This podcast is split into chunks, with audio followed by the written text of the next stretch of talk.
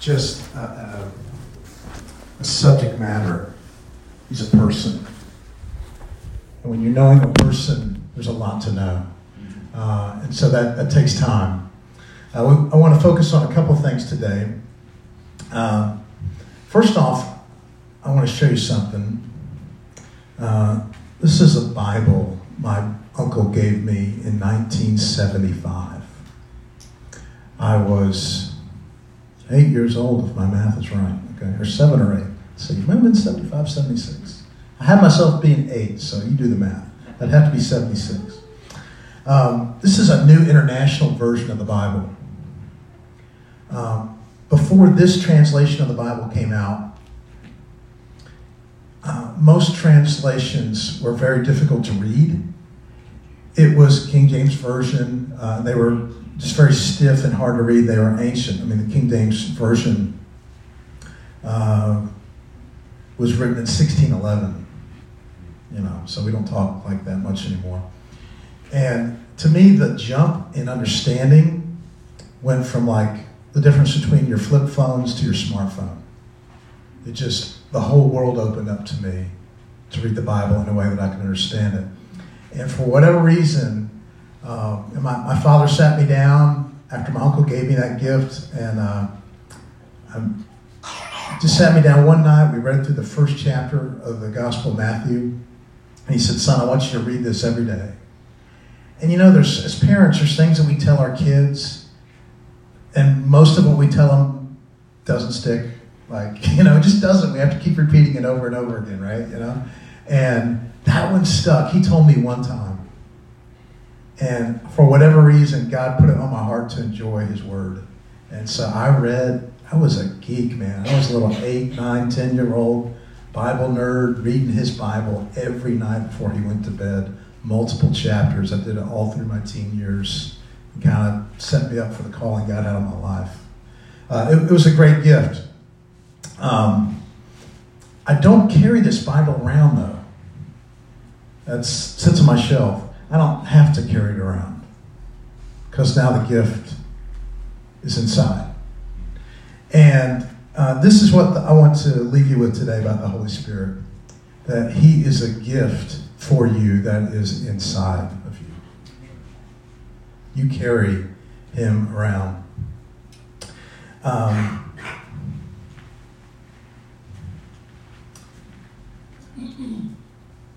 Jesus said this If you love me, obey my commandments, and I will ask the Father, and he will give you another counselor. In Greek, this word's paraclete.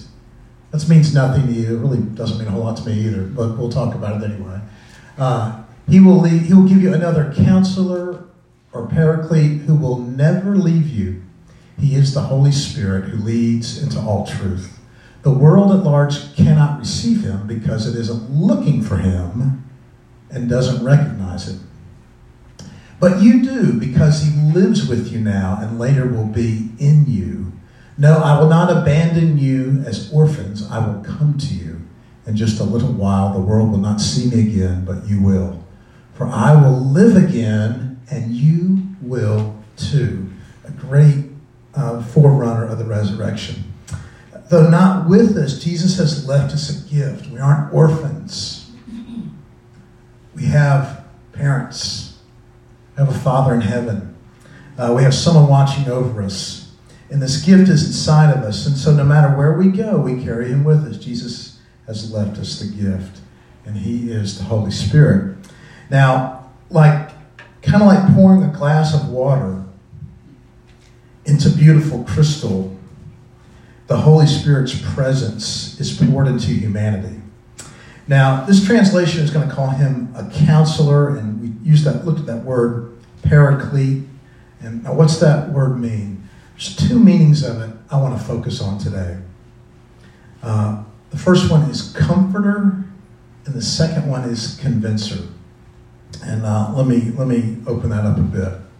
Um, let's look at comforter. Yes, we have prompts today. Oh, my little mic's down. Exciting.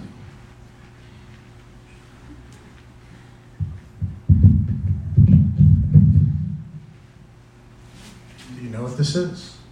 That's Conscious Blanket. no, it's not. No, it's not. It's mine. he likes it. Upside. All right, what's this? Red Comforter. Red Sox blanket. Red Sox blankie. Yep. It's a Comforter. comforter.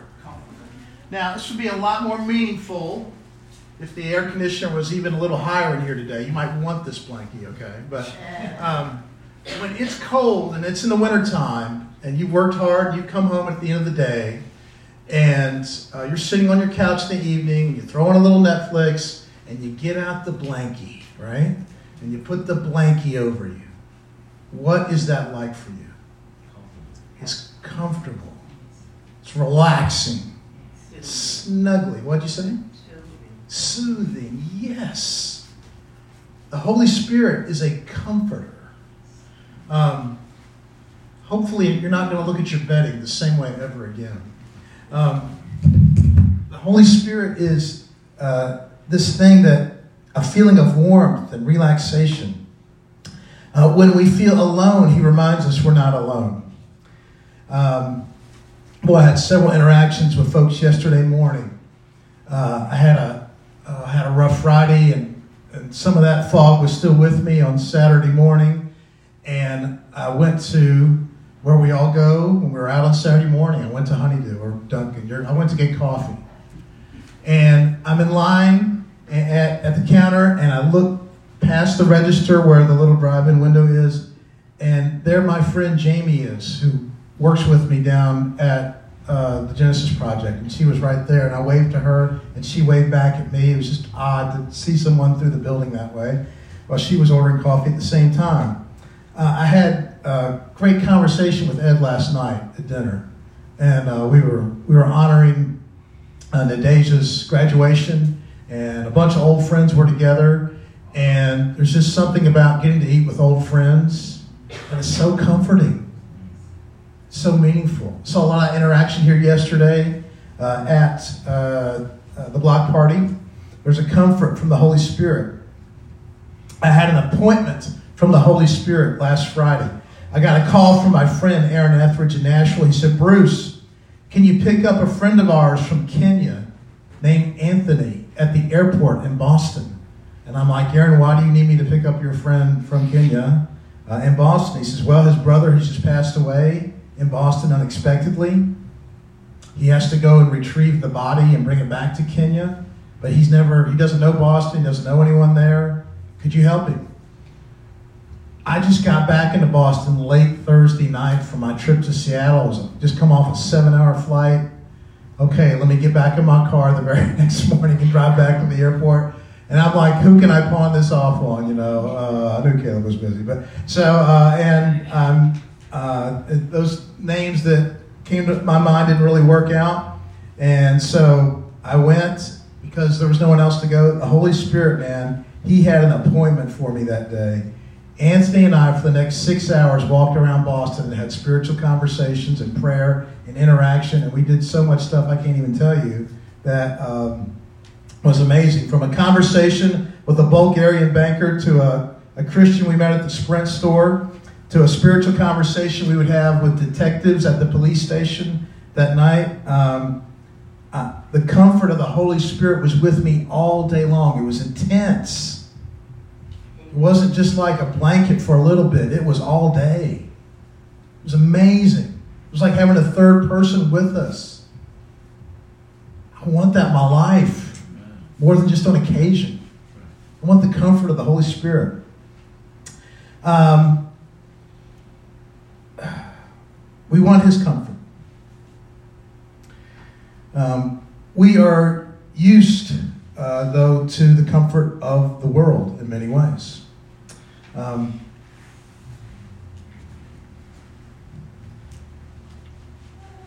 Jesus says this If you love me, obey my commandments, and I will ask the Father, and he will give you another counselor or comforter who will never leave you. He is the Holy Spirit who leads into all truth. The world at large can't receive him because it isn't looking for him, it doesn't recognize him, but you do because he lives with you now and later will be in you.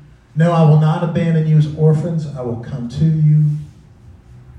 I am leaving you a gift, peace of mind and heart. And the peace I give isn't like the peace the world gives, so don't be troubled or afraid. Peace of mind and heart. But Jesus alludes to another kind of peace. There's a peace that the world gives. There is, the world does offer peace. It's out there. There are ways to acquire peace from the world. I'm talking about the Holy Spirit. There are other kinds of spirits that can give you peace, right? There are liquid spirits, right? That can give you peace. Temporary, but it's there. There's peacefulness there, right? Um, uh, there's a peace that we can have in this kind of, I don't know, I'll call it just a general, um, a general sense of encouragement that we give to each other. Like I might, I've even said this to people like, uh, I got this thing coming up next week. I'm a little nervous about it. And they're like, oh, Bruce, you got this. You got this. See, that's the peace the world gives. You got this. I got to be honest with you. You know what I hear when you tell me I got this? What I hear you saying to me is, Bruce, you just need to have a little self confidence. You're, you're just doubting yourself. You just need to have a little self confidence. Well, I'm going to tell you, there's some times where I've come through on things that were big projects just fine. There are other times that I have not come through just fine, where I was not the best preacher or the best leader or the best counselor or the best listener or the best strategist to help someone out with a problem in their life. I don't need a peace the world gives. I don't need a, a counsel that the world gives. I don't want to hear, Bruce, you got this. I want to hear, Bruce, God has got this, all right? God has got this. I, I, don't I don't need Bruce. I don't, I don't need a sense of, oh, I did that. Woohoo, look at me, you know. I don't need an inflated ego. That doesn't help me, all right? I need the strength and wisdom of God. And that is what His Holy Spirit is for. Um, but many times we prefer the peace of the world over the peace of God. There, there's a new phrase now that, that I don't think was around when I was growing up. Um, we have this category of food called comfort food. Right? I didn't hear that growing up. But that's a new thing. I don't know. How old is it? I don't know, right? It's like 10, 20 years old. I don't know. But, like, what's comfort food? What is it? Give me some examples. Mac and cheese, man. Mac and cheese. Mashed potatoes. Huh? Meatloaf. Man, okay.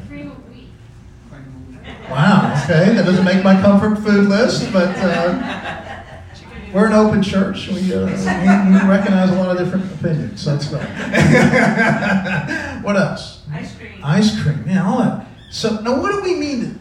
How are those foods comforting? Feel good. You just feel good. You, know, you just they just they they relax you. You're not stressed out anymore anymore.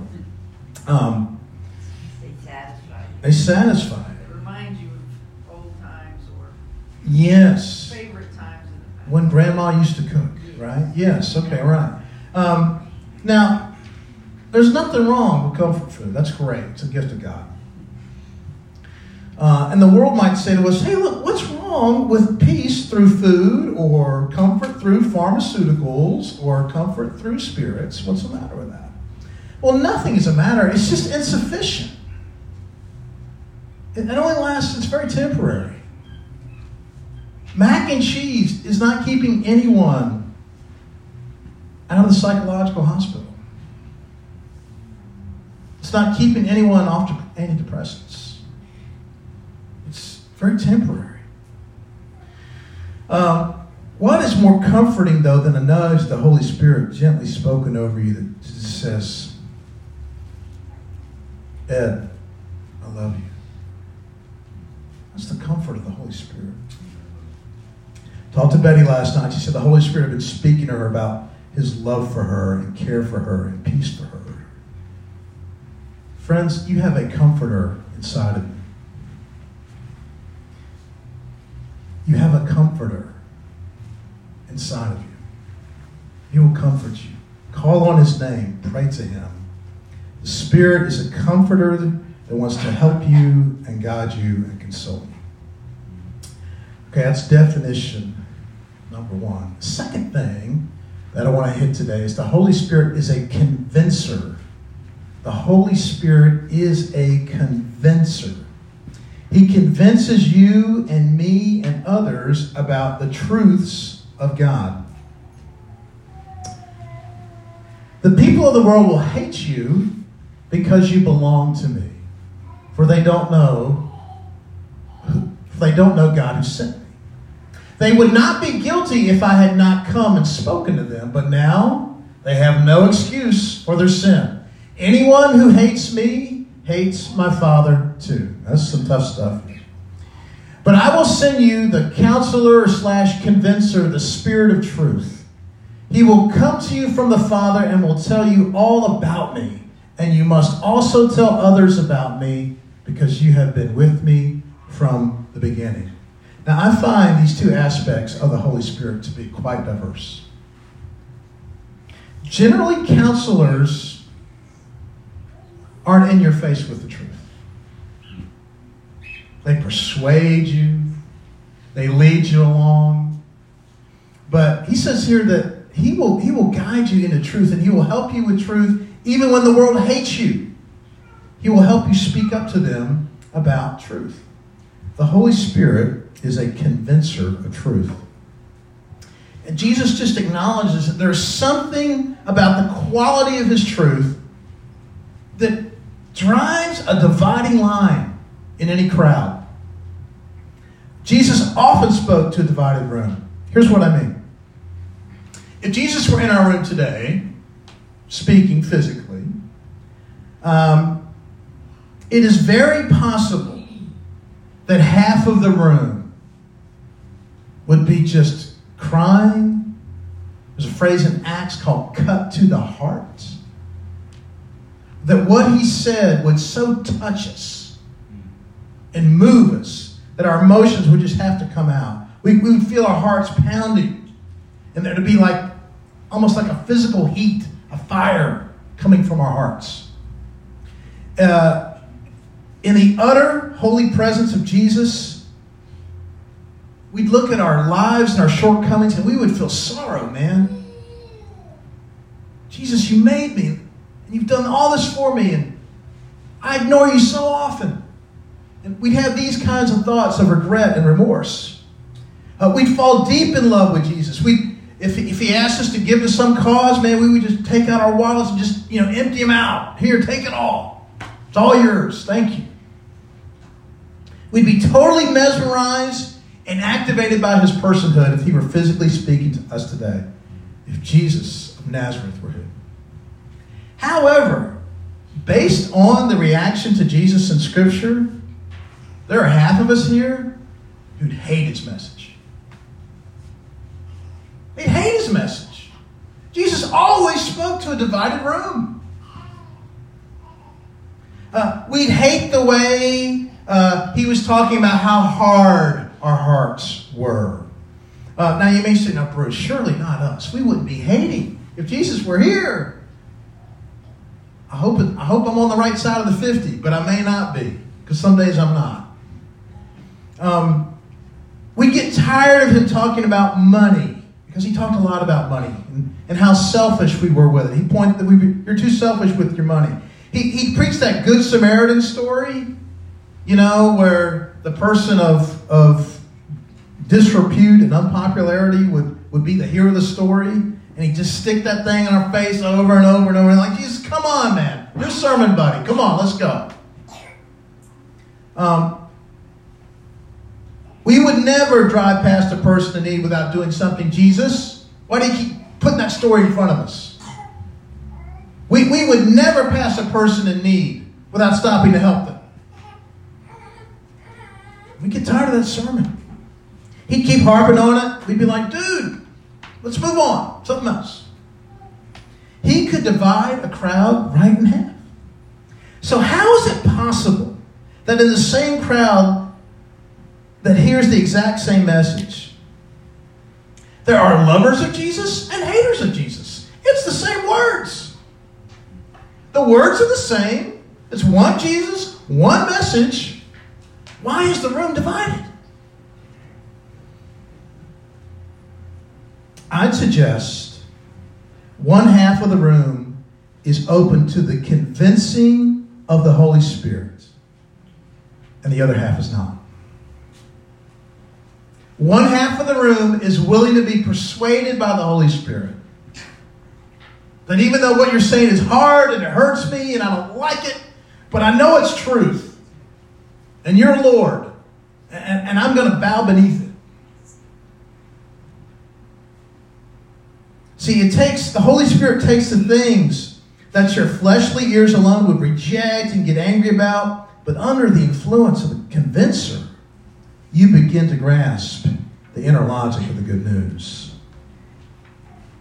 So, Jesus were to stand up and say to us today, you know, sometimes you let someone's race affect too much of your reactions and your decisions. You say, would Jesus preach on that? Man, he did all the time. Jesus talked about race quite a bit.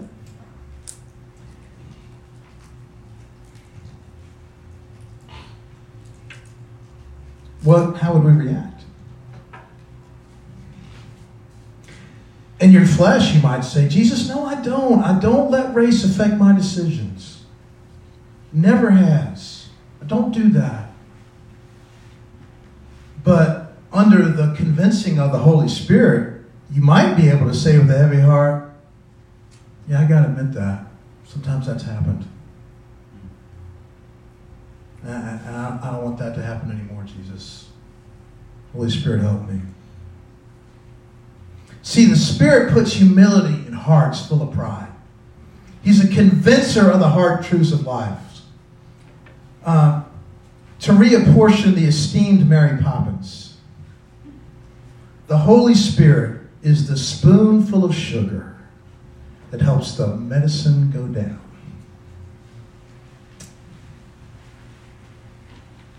Prop number two. Who has pets in here? Who has dogs, cats? Okay. We have to feed them medicine every now and then, right? Anyone know who knows what these are? Yep. What are they? Pill pocket. Yep. the pill in, it's sweet around the outside, and the in the. The truth is the medicine. Animals don't like medicine. Humans don't either, I've noticed. It doesn't taste good.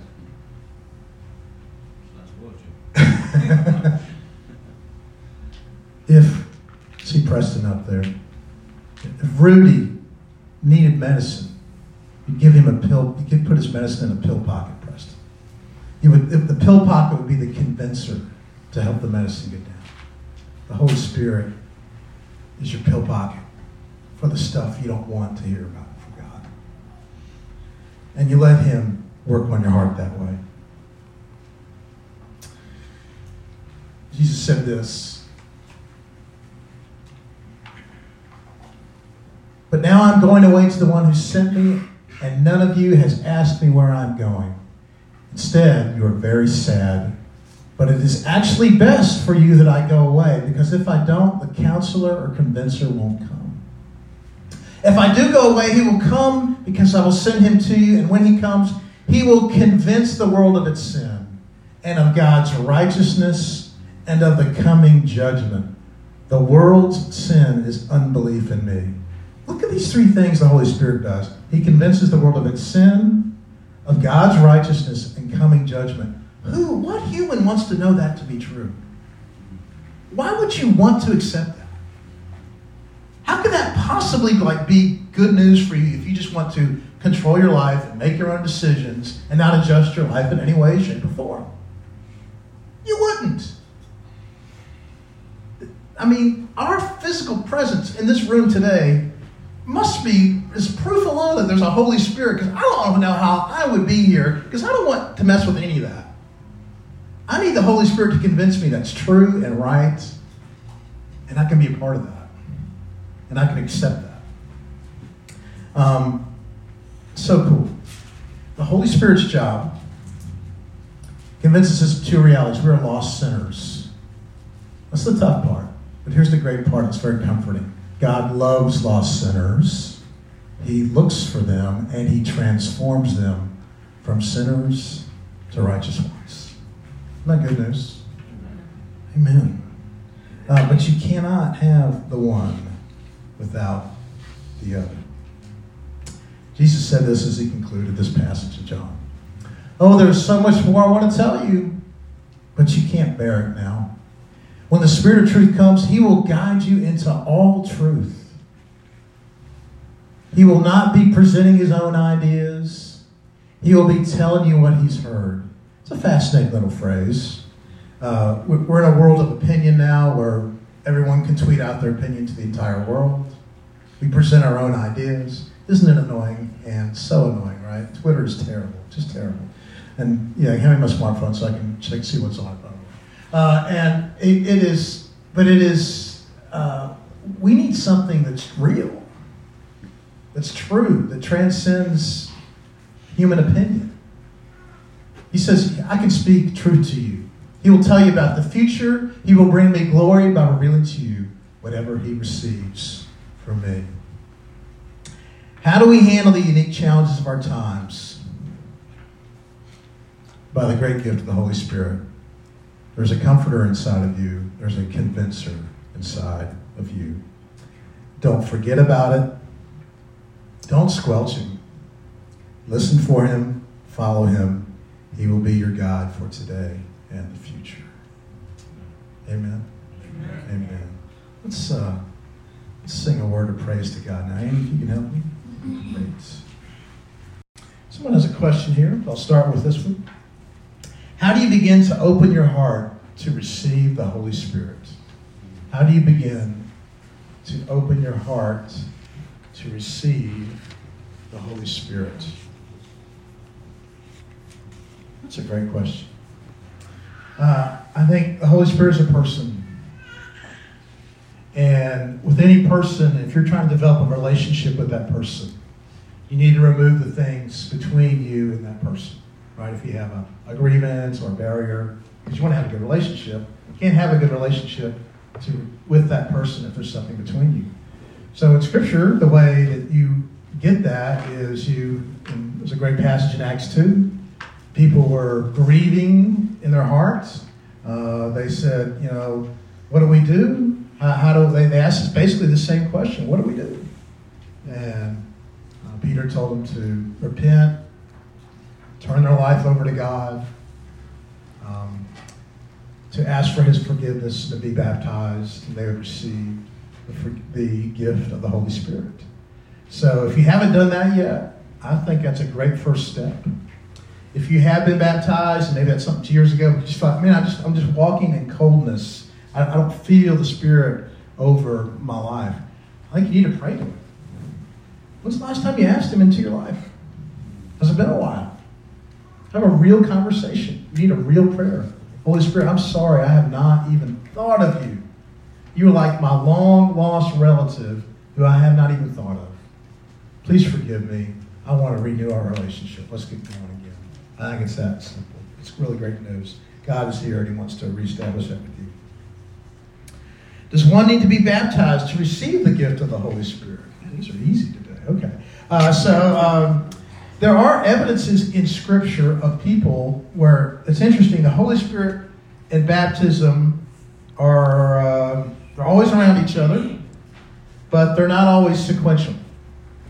Uh, there's there's a reception of it that can come uh, prior. There are times when people are baptized who don't receive the Holy Spirit because they weren't open to it yet, and so they needed to uh, receive that. Um, so yes, so uh, I would say it's the normative way in which you receive the Holy Spirit is to be baptized, uh, but I I'm sure God is not restricted uh, to that. Um,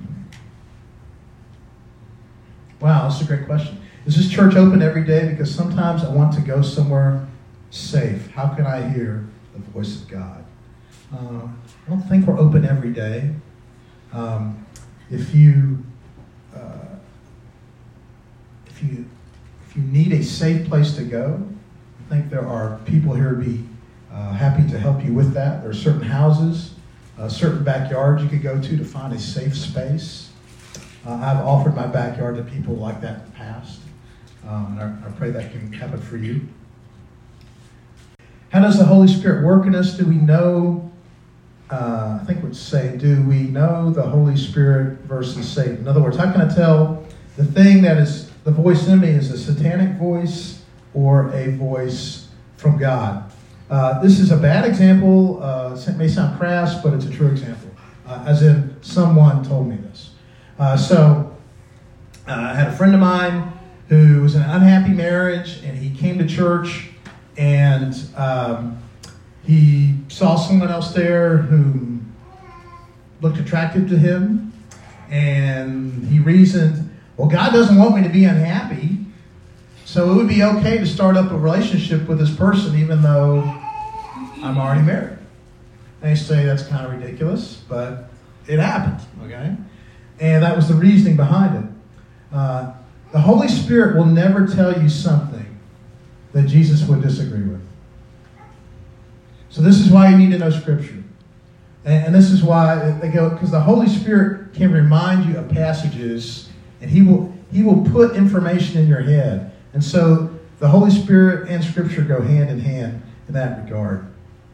Um, one question, a little test I often give is, is this something God would say to me or something Satan would say to me? Now, you need to have an informed uh, morality. You need to have some knowledge of Scripture to answer that. Uh, but you need to, uh, I think you need to ask that question every now and then. Because not every impulse is the Holy Spirit. Sometimes it's the spirit of anger. And the Spirit should lead you to those, those fruit uh, that are in, um, of love, joy, peace, patience, kindness, gentleness, patience, self control. Very good. Those are our questions. Uh, prayers. And uh, so, uh, if you to stand for this prayer, it'd be great. And then after the prayer, uh, we will close out.